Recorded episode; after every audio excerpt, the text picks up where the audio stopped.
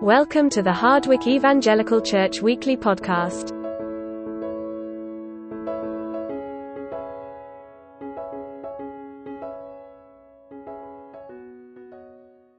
We're on our um, Advent series at the moment, um, and uh, last week David told, told us about gold, um, and he said that gold was something that, that kings had a lot of, and that uh, it, was, it was a gift fit for a king. And um, yes, because it, it, it was a sign of wealth, it was a sign of royalty, of nobility. And in fact, um, you probably know the story, you can read about it in 1 Kings uh, 10. If you want, when the Queen of Sheba came to visit King Solomon, she brought with her, one of the things she brought with her was lots of gold, because that's what you brought to a king. Um, and it was a sign of, you know, you were honouring this person apart from anything else. Now, does anybody have any idea what we might be talking about today? yeah, we're talking about frankincense. Um, and uh, we're talking, our Advent series is, is covering the three gifts that the wise men brought to Jesus. Um, what we've got burning here isn't actually incense. I couldn't get any incense to burn. It's a sort of Christmas mixture of spices and things like that. But I don't think people over here can necessarily smell it, but people over here are coughing. They can definitely smell it. Don't worry, we won't do it again. but as I was reading, it's quite interesting, as I was reading um, some things about incense in the, in the Old Testament, um, one of the things uh, that would happen was once a year the high priest would go into the Holy of Holies and he would be burning incense. And um, one of the things was it, it was very smoky. And, um, and for that reason, I think he could not see the, the, the Ark of the Covenant. It sort of hid the Ark of the Covenant. Um, and he didn't die. And that's kind of, I don't know if it does to you, but it kind of pings off all sorts of other verses of scripture about where, you know, where, where God says to Moses, you can't see my face and live. And um, I wonder if that was it, what was happening in the Holy of Holy was sim symbolically you can't actually see God and live. So this smoke sort of covered that. But um, I guess it must have been very smoky. So this is just a little taste of what it might have been like. So just be happy you weren't a, pri a priest in the Old Testament. Okay, a high priest in the Old Testament. So we said that gold was, was to recognize um, Jesus' kingship. It was a gift you brought to royalty. Um, frankincense um, has other connotations and um, as brought to Jesus, there are lots of different ways you can, you can look at, at this. And I'm going to go down one avenue, but you know, we could probably spend a whole series talking about this, um, the things involved. Frankincense um, kind of uh, denotes purity and also perhaps divinity. In fact, there's been um, some research done recently um, that David alerted me to, which is that um, when bodies were mummified in Egypt, we've thought for a very long time that they were mummified in order to preserve the body. But actually, frankincense was used as part of that mummification process. And it seems to be that actually the thought behind it was that they were actually making this person divine. So as they moved from this life to the next, um, they moved into divinity. So it's connected with God, being a God. Um, and so that's what divinity is. Frankincense in the Old Testament was used a lot in the sacrifices and the offerings, I should say, the offerings that were given to God. And um, so they were part of the holy ritual, if you like, um, that was involved in um, allowing people to be in the presence of God. So that's what it was used for. It was used um, as, as part of that offering, an offering that says, we offer this to God, and it makes us, um, it makes us, if you like, pure. Not quite the way to say it, but, but um, it means that we can actually be in the presence of God. So it has this idea of purity, it has this idea of offering, it has connotations with it of um, being able to be in the presence of God. And interestingly, the only sacrifices or, or that it wasn't included in, or offerings, was the sin offering, where you were, if you like, think of it like this, bringing something to God to take away your sin or to, to cover your sin for the following year. Because you're not bringing, in that sense, at that moment, you're not bringing something pure to God. You're bringing all your yuck to God for Him to remove it. So it's quite interesting. It's associated, therefore, it's associated with divinity, it's associated with offering in order to bring us into the presence of God. It's associated with purity. And um, gold, frankincense, and myrrh, there is, there is an, uh, an account, don't worry about those, I'll pick them up later. Um, there is an account of a king in the, in the 3rd century BC who brought gold, frankincense, and myrrh to offer to the god Apollo. So it's not an unusual combination in that sense, or it, there is certainly precedent for it, that you bring this whole thing, gold, frankincense, and myrrh, to a god. And I, I just wonder what the um, what the wise men were thinking um, when they brought these things. They, they went to the palace, first of all, because that's what they, where they assumed this child was going to be born. They presumed he was royal, humanly royal, um, as part of the, the, the royal line.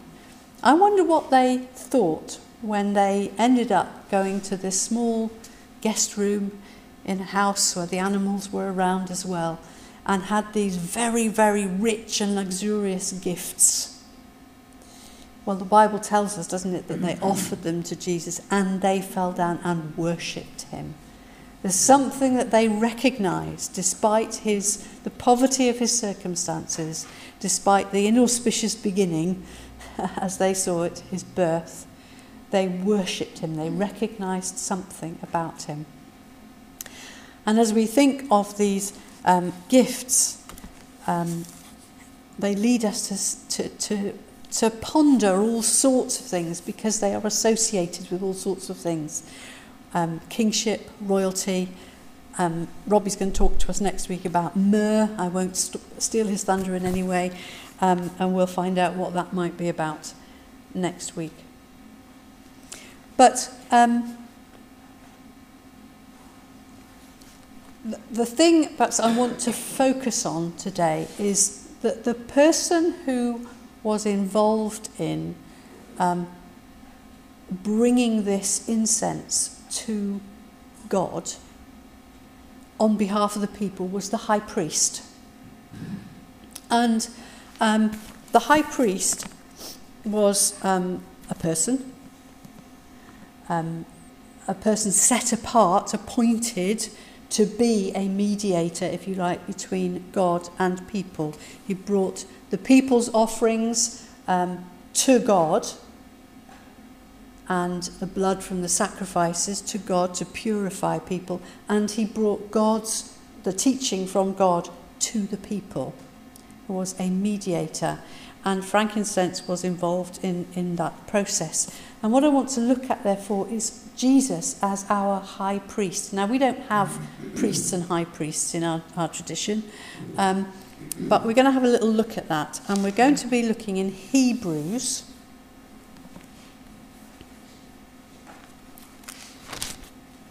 And I'm going to jump about a bit between um, the end of chapter 7 and the end of chapter 4. So I'm going to kind of go between the two to kind of explain a bit of Jesus as the one who um, is our high priest. The Bible says that we're all priests and kings to God. We are all in that, that we can come to God, we can if you like, take God to other people. That's the role of all of us. I'm not, as a minister, I'm not the priest in this congregation. It's not me um, who, if you like, stands in that place between the congregation and God. I know in some traditions that's, that's the belief, but it, it's not ours. We take what the Bible says about us all being um, a royal priesthood, that we are. We can come to God ourselves. Okay? But um, this is a great picture of what Jesus did um, as being our high priest. So the priest, as I said, um, brought the offerings to God for the people. And sometimes this was sacrificed to animals, and sometimes it was a grain offering. It could be a whole host of things. Um, so, looking at chapter 7 of Hebrews.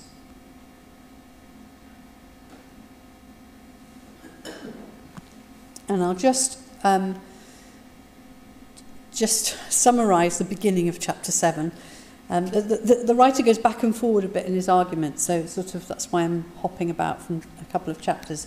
What he says is the high priest wasn't perfect. The high priest had to offer sacrifice for his own sin in the Old Testament and the sin of the people. It wasn't perfect, and the priests died after a while, and so you had another high priest.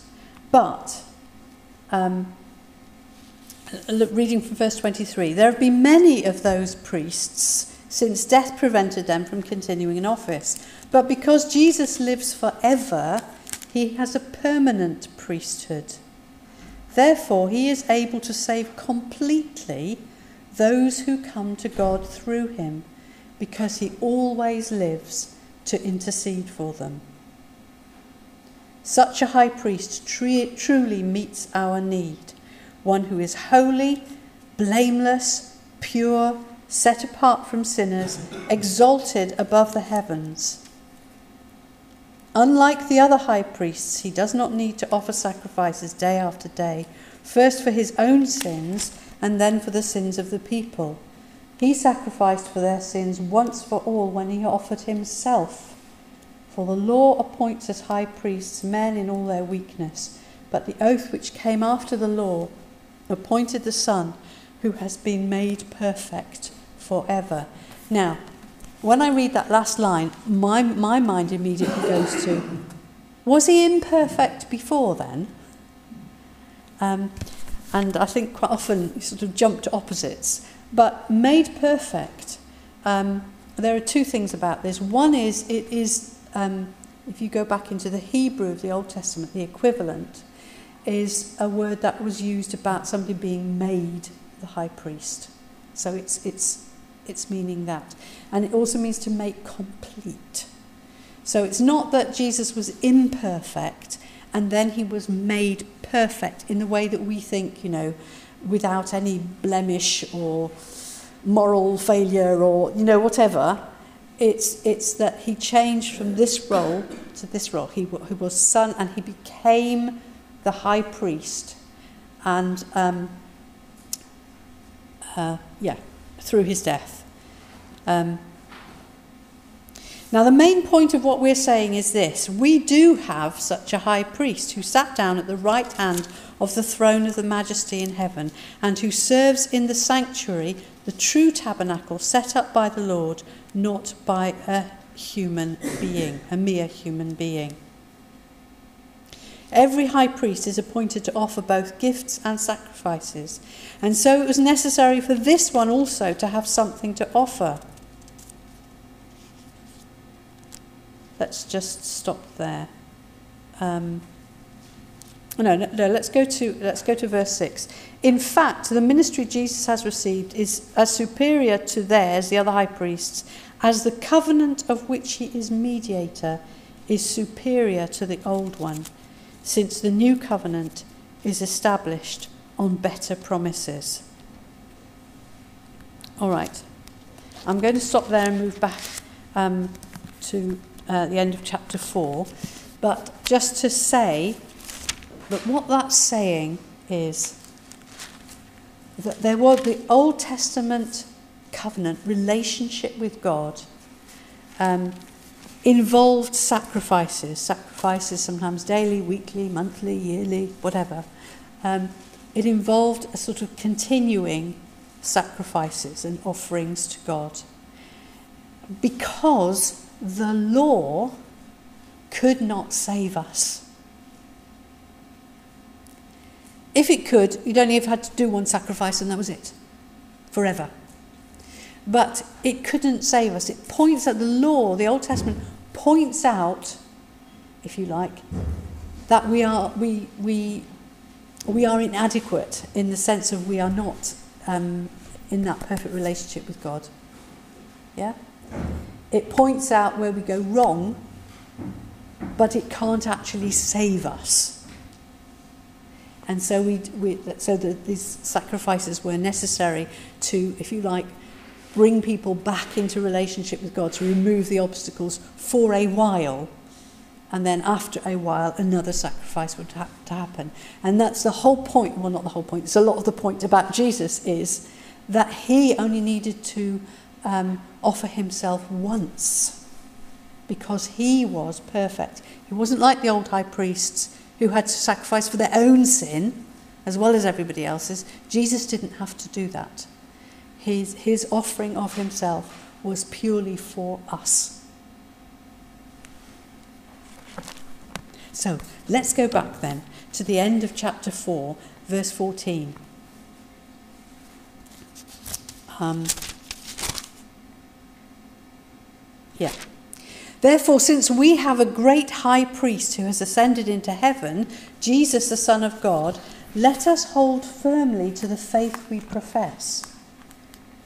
For we do not have a high priest who is unable to feel sympathy for our weaknesses, but we have one who has been tempted in every way, just as we are, yet he did not sin. Let us then approach God's throne of grace with confidence, so that we may receive mercy and find grace to help us in our time of need.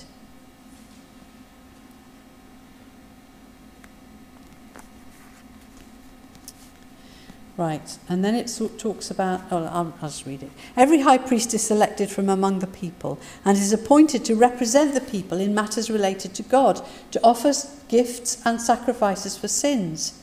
He is able to deal gently with those who are ignorant and are going astray, since he himself is subject to weakness. This is why he has to offer sacrifices for his own sins as well as for the sins of the people. And no one takes this honour on himself, but he receives it when called by God, just as Aaron was. In the same way, Christ did not take on himself the glory of becoming a high priest, but God said to him, You are my son. Today I've become your father. And he says in another place, You are a priest forever in the order of Melchizedek. Now, we could do several sermons on Melchizedek, but the point from here is that Melchizedek was a, you can either call him a kingly priest or a priestly king, without beginning and without end.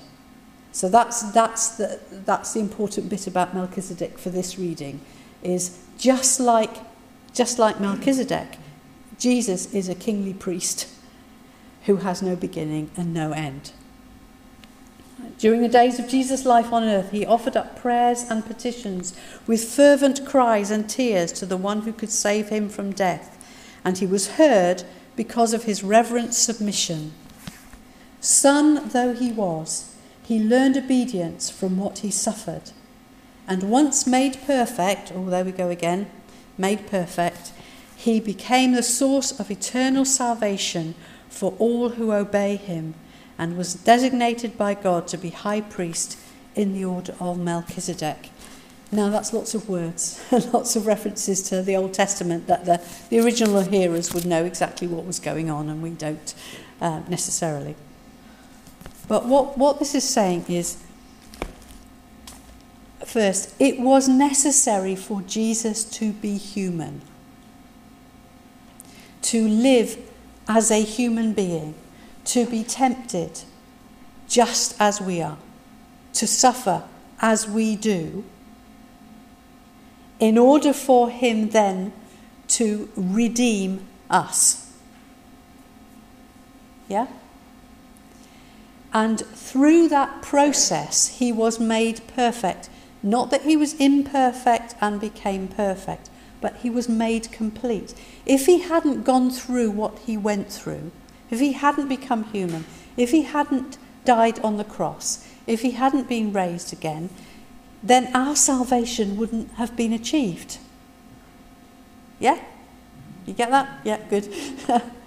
so that's what was necessary. Um, it was, if you like, it was a process that Jesus had to go through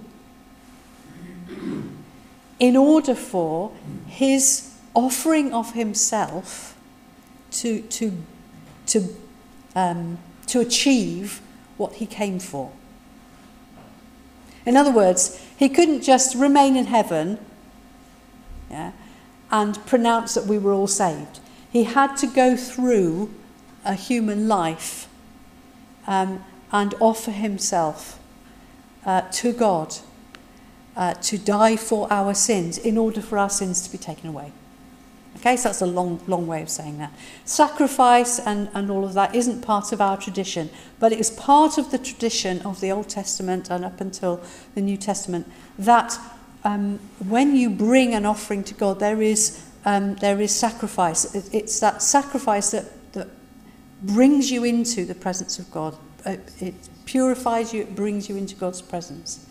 And so those concepts would have been understood at that time in a way that we don't really relate to. Okay? But what I really want to point out is that. Oh, well, I'm just, just going to read these verses again.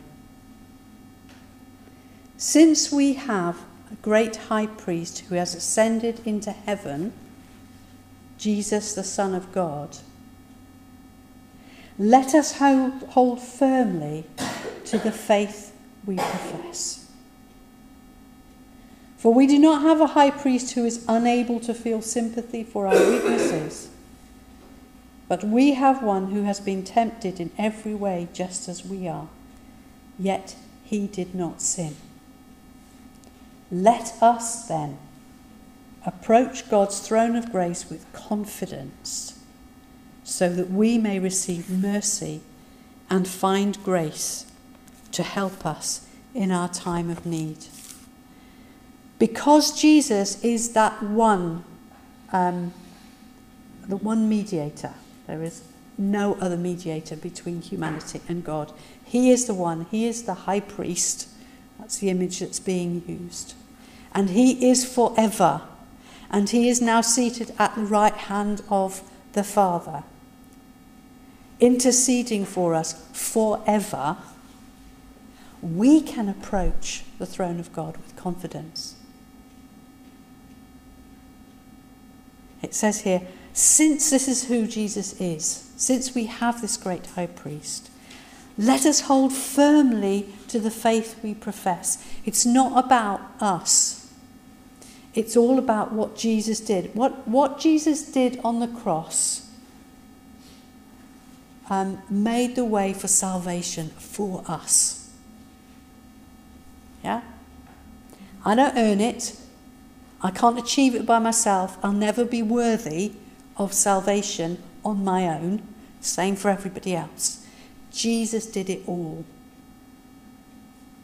And so we can now approach the throne of grace with confidence.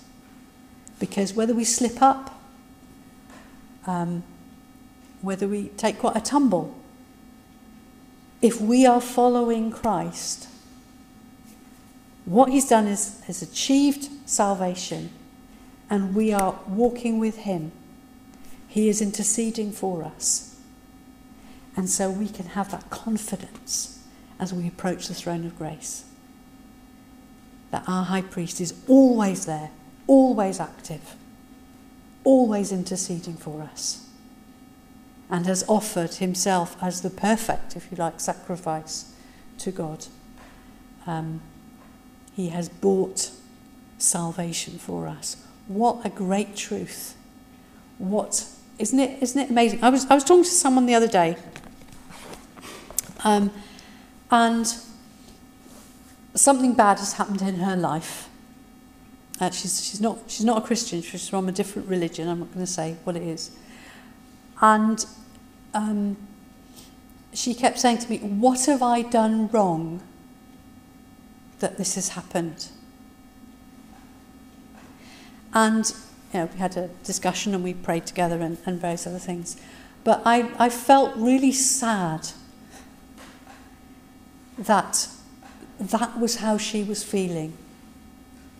That she didn't have a concept or didn't have a grasp of the fact that Jesus has taken, if you like, all of that away.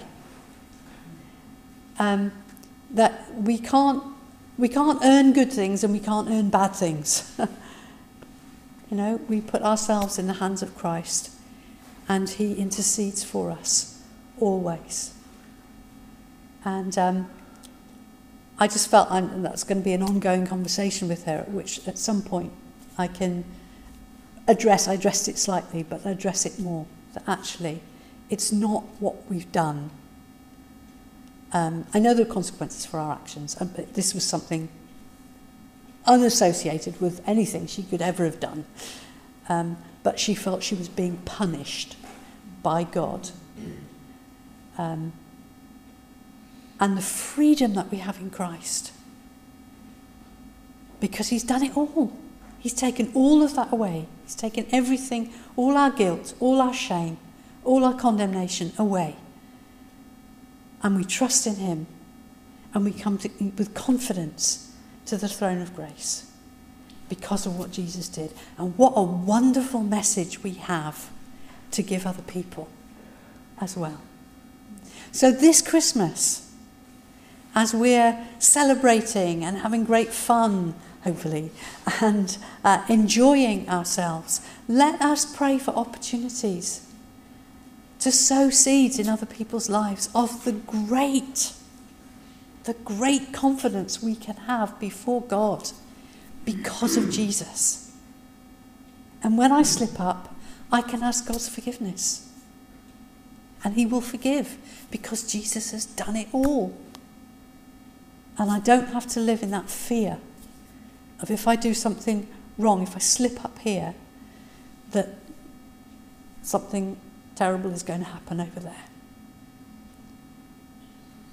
So let's rejoice as we, uh, as we continue in our time together, but then also as we go out from here and tell others about uh, Christ. For more information about Hardwick Evangelical Church, please click the website link in our bio.